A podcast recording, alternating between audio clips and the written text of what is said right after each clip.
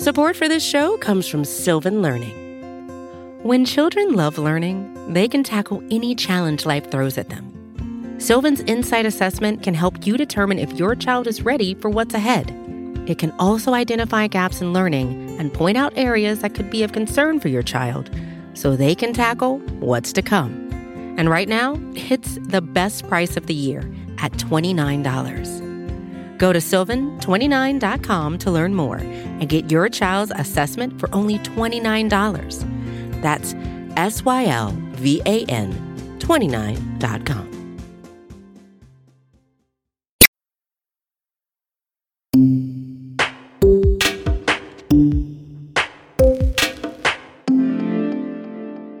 The Select Committee is meeting this evening to consider a report on a resolution recommending that the House of Representatives find Stephen K. Bannon in contempt of Congress for refusal to comply with a subpoena duly issued by the Select Committee to investigate the January sixth attack on the United States Capitol. Steve Bannon's not having the best week. He's trying to hide behind some presidential privileges, but he's running into this one problem. He was never president. The Select Committee has issued quite a few subpoenas and reached out to quite a few witnesses. And so far as we know, there is only one witness that has rebuffed them in totality, and that is Steve Bannon.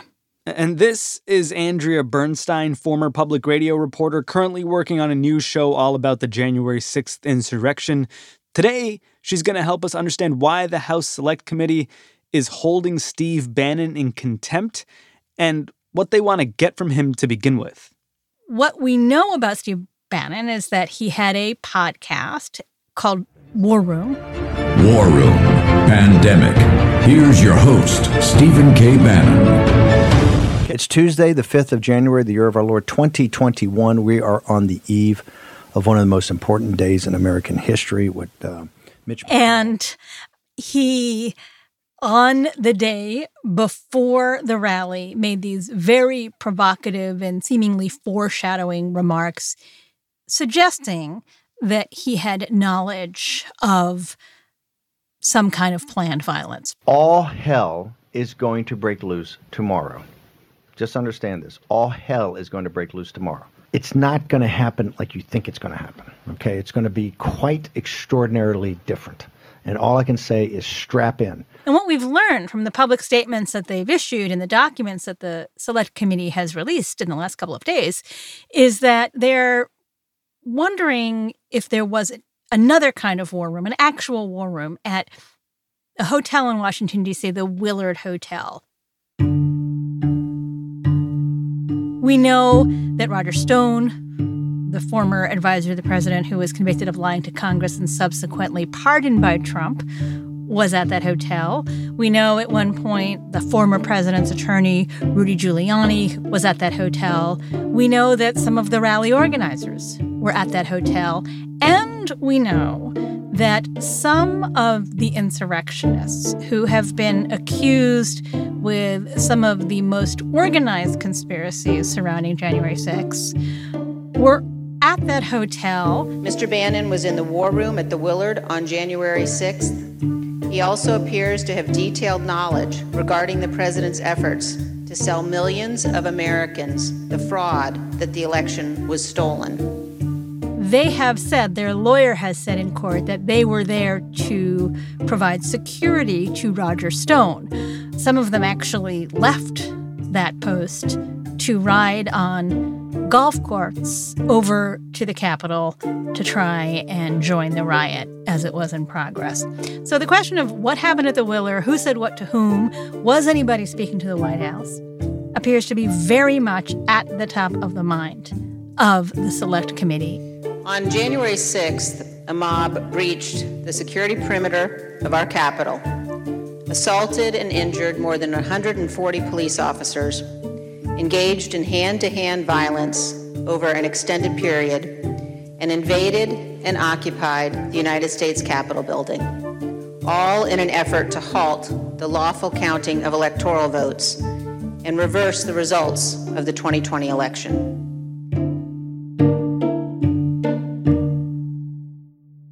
I think a lot of people's last recollection of Steve Bannon could potentially be, you know, his unglamorous firing from the Trump White House and then his sort of disappearance into right-wing obscurity. But was he still close with the president in the days and weeks leading up to January sixth? I mean, it's true. Steve Bannon was fired by an angry White House. Bannon's departure comes at the end of a brutal week for the administration. I think there's blame on both sides. But what may have been the last straw for Bannon, a controversial interview the former Breitbart News executive gave to the liberal publication American Prospect, undermining the president's North Korea strategy, saying there's no military option to deal with the threat. The official but, you know, most people don't actually leave Trump's orbit. This is a pattern. He fires, keeps them around, brings them back.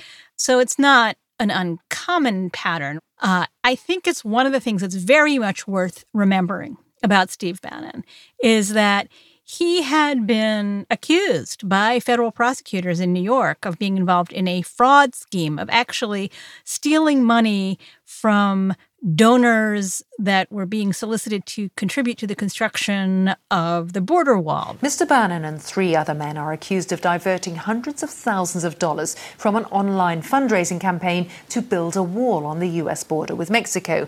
You may remember that was perhaps Mister Trump's single biggest campaign pledge. The money was allegedly used for personal expenses. So he was accused of that. He denied any wrongdoing. In the waning hours of Trump's presidency, he was pardoned. So what that means is on January sixth, he still was operating under the cloud of this impending federal fraud prosecution.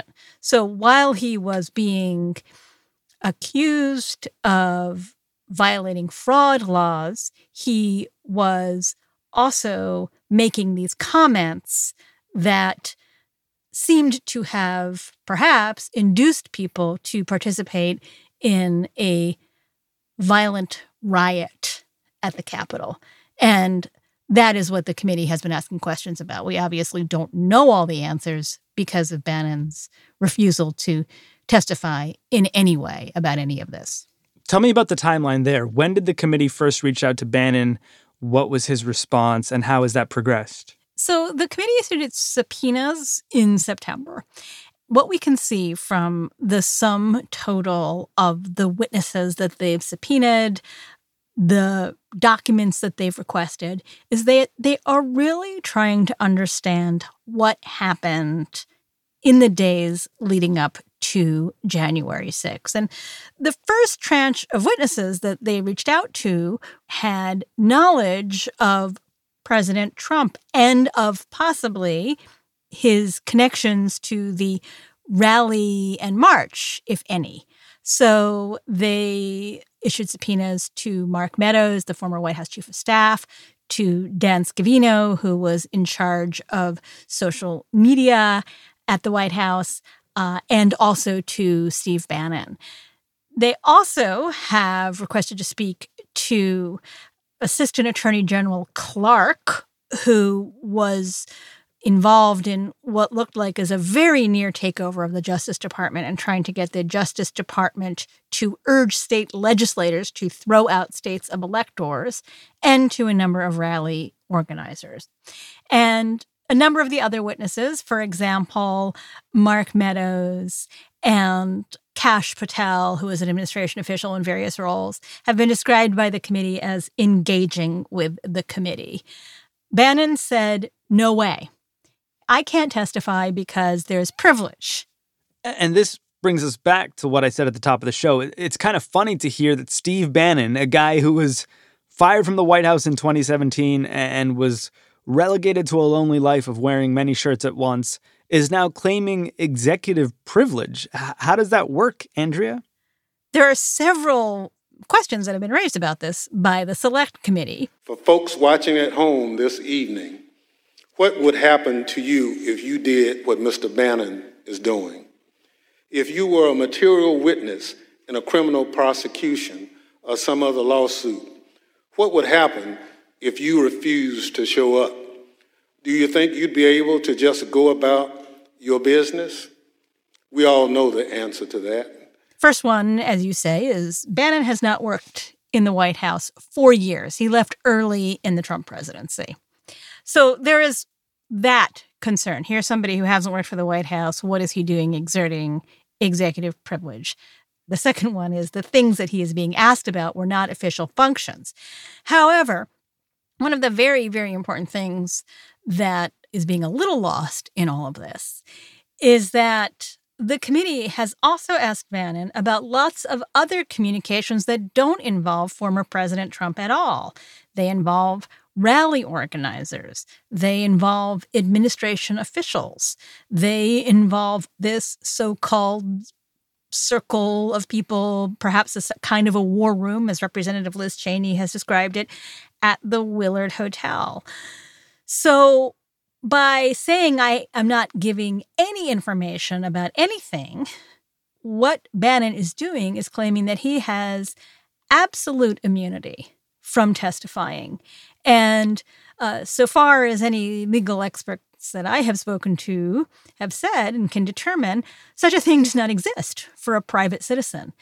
And that is what is going on here, is that there is a vast trove of information that Steve Bannon could theoretically go to the, he could go to the committee and he could say, look, I'm not talking about my conversations with President Trump until we have more legal clarity on this, but I will give you this other information that you seek. And if he doesn't? Well, he didn't. So he now faces a Justice Department criminal review of his activities and possible criminal consequences.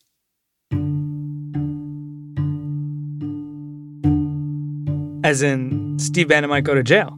He could face jail time. He could face a fine. The Justice Department has said it will handle this referral as it does every one and evaluate the evidence and take action accordingly, which is sort of, you know, kind of a, a non-statement.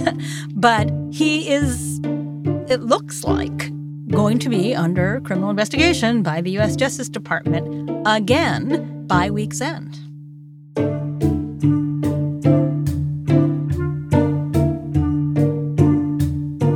The guy who actually maybe can claim executive privilege, to no one's surprise, he's giving it a shot. More on that guy in a minute.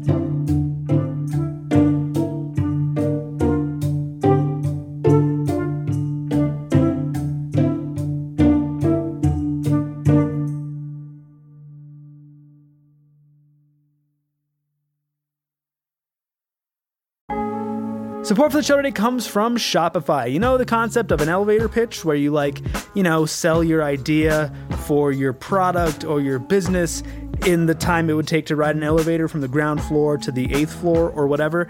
But what if you're so good at the elevator pitch that people want to buy your product on that same elevator ride? Are you ready for that? Shopify can help. Shopify is the global commerce platform flexible enough to help your business sell at every stage of growth as you go up that elevator. No matter what you're making, Shopify can help you turn browsers into buyers and sell your products everywhere, even in an elevator, if their service, from their all-in-one e-commerce platform to their in-person point-of-sale system, Shopify offers the flexibility to support your operation. You can sign up for a one dollar per month trial period at shopify.com slash explained. Go to shopify.com slash explained now to grow your business no matter what stage you're in. Shopify.com slash explained.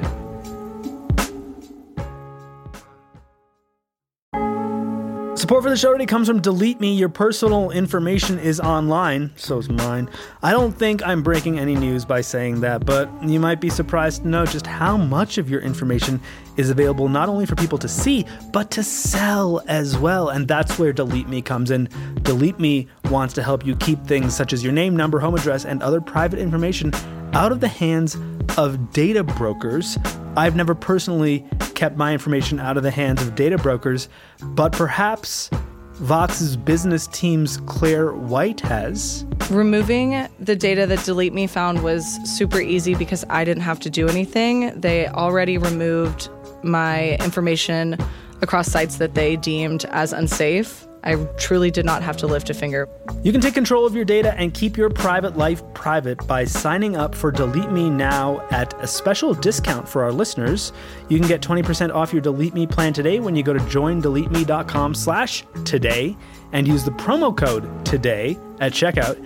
Again, you can get twenty percent off by going to joindeleteme.com slash today and enter the code today at checkout. That's joindeleteme.com slash today. The code is today.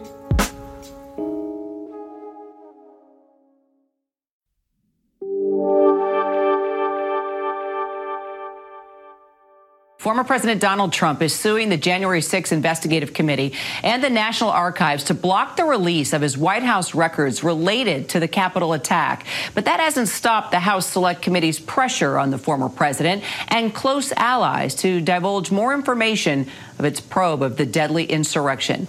So, Andrea, I think we covered how executive privilege might, or more likely not, extend to Steve Bannon. But let's talk about how it applies to the former president. And and he is claiming executive privilege with respect to this January sixth committee, right? So Donald Trump has sued the committee with respect to something else, not with respect to Steve Bannon, but he has taken legal action regarding documents that the committee sought from the National Archives, presidential records. So the committee sought these documents. President Biden's office and President Biden's decided they were not going to invoke executive privilege and that the National Archivist could turn over the documents to the committee because they said, in effect, this was an event of great significance and investigating it is in the national interest. So the White House said, we're not standing in the way. The National Archives can turn over the documents.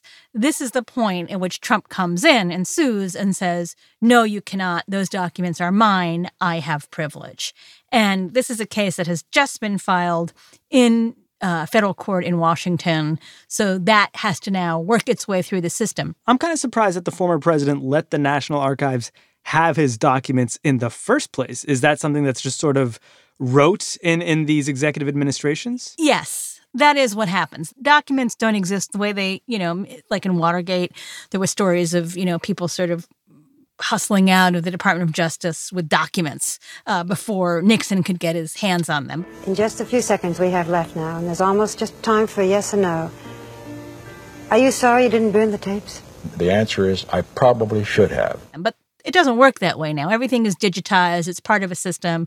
The National Archives has access to them. So you can't immediately just make them disappear or run off with them.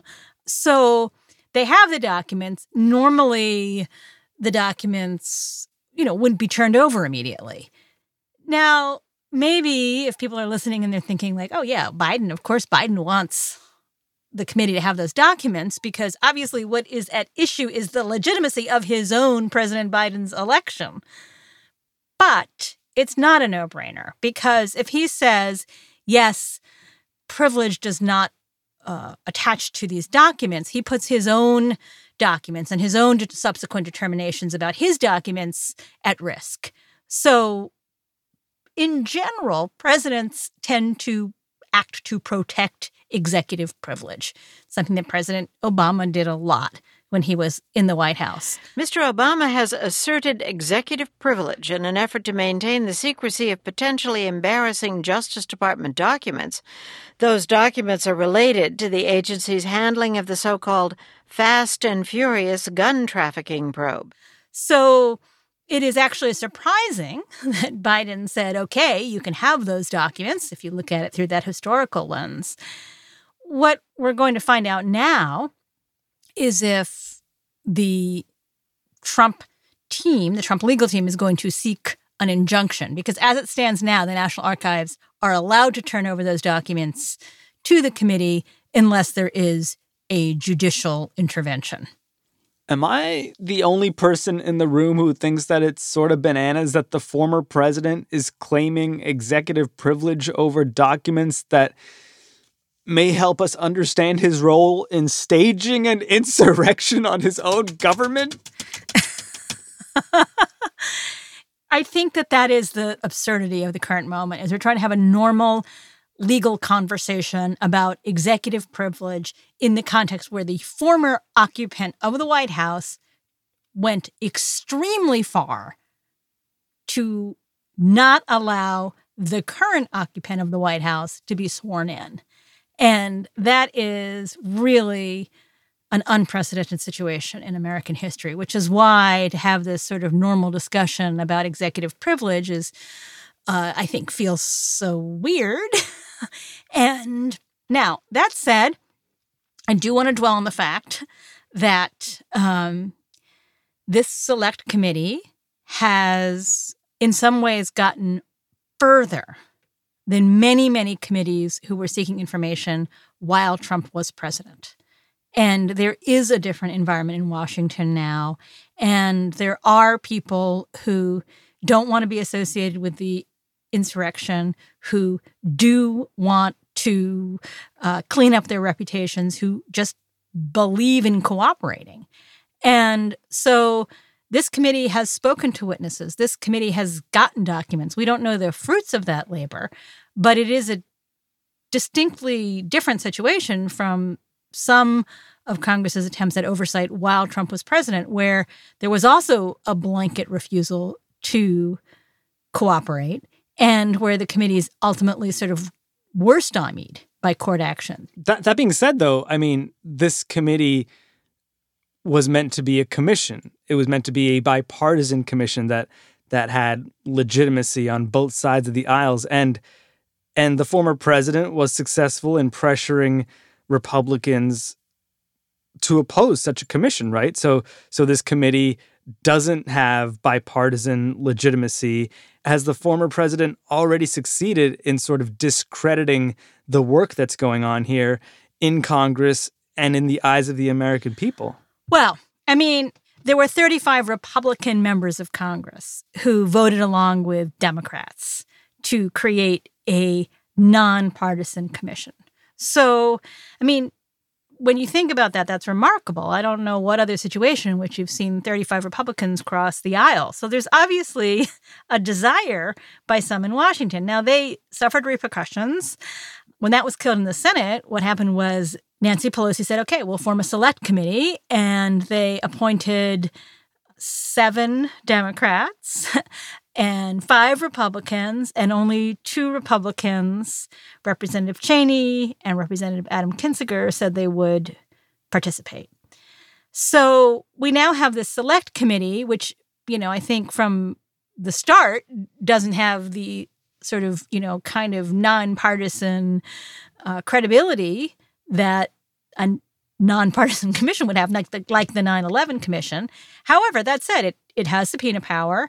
It's moving aggressively, it's speaking to witnesses, and it's gathering documents. So there is an investigation occurring.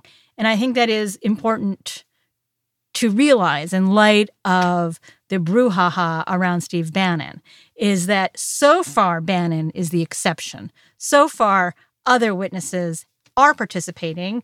And so far, there does seem to be some promise that the select committee will offer a greater understanding of what happened in the days and weeks leading up to January sixth. But will he be able to outmaneuver this investigation as he has many investigations before it? I mean, for a dude who's been impeached twice, he sure seems to get away with a lot. Can, can he wait this out until the midterms, or maybe even until he, who knows, runs again in twenty twenty-four?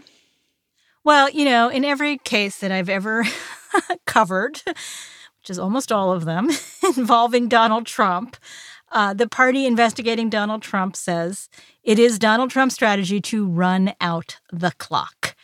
And in m- some cases, he has succeeded, but not in all of them.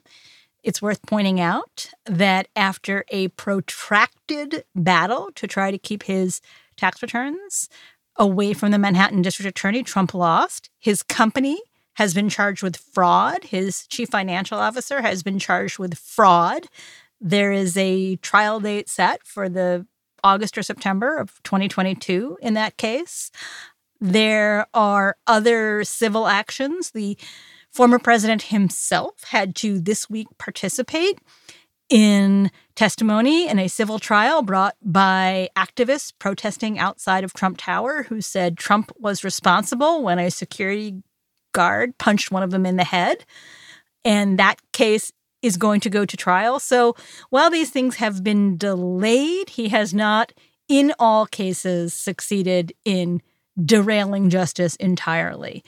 And I think in this committee, too, it's not like everybody's saying we're not going to participate. So it does seem like we may get some answers. Will we end up with some questions? The president may succeed in running out the clock so that all of the committee's questions are not answered, and there are some things that are forever shrouded in mystery.